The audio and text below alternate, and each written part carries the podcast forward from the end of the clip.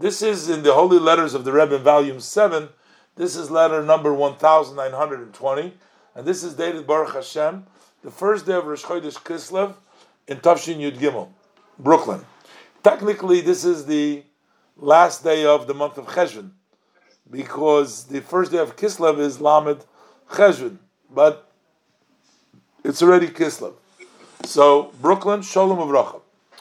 The Rebbe says, I'm responding to uh, your letter in which you're letting me know about the request of, it doesn't say who, that he should have, he should be blessed, he should have male children. Uh, is looking for a blessing for for sons. Uh, the Rebbe says it would be fitting that you should.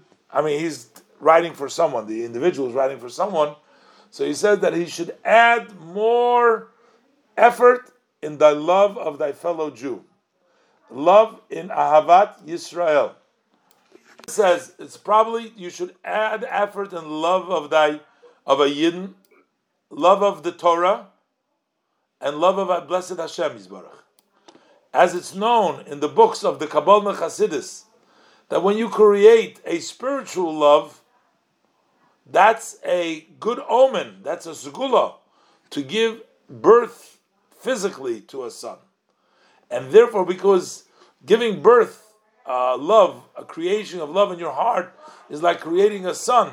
So therefore, that is uh, a segula. It's a good omen to get physically a son. And therefore, it's understood that sustaining and strengthening the love on a spiritual level how do we do that? How do we get the love of Hashem in our hearts? That is through reflection in the greatness of the blessed Hashem, as the Rambam says in the laws of Yisoide HaTorah, Reish Perik Beis. This draws down long life for long days, good years for physically male children. Bonim Zecharim Begashmius. And therefore, Bli Neder, without a vow, until your wife will give birth a son, a male, a son, you should give every day of the weekdays before davening. And this was in, let's see, was in France. A, franc. Uh, a, a, yeah, a franc or two for tzedakah. So this was to somebody in Paris. And yeah, unless there's other, and it would be proper that it should be connected with a tzedakah that feeds food and drink to poor students. And when you will give birth to a male son, you should give his name, uh, my father-in-law's name, with all the titles. Yisoid Olam, the Rebbe adds, which is the Rebbe told him to name him Yosef Yitzchak, to name Yosef Yitzchak, and the Shem you should merit your honor to give good news and all the above.